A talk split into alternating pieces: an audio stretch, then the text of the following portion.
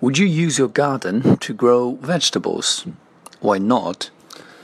Having a vegetable garden means that you have your own sources of food supply and you do not have to worry about the hygiene or the quality of the food that you buy from the market.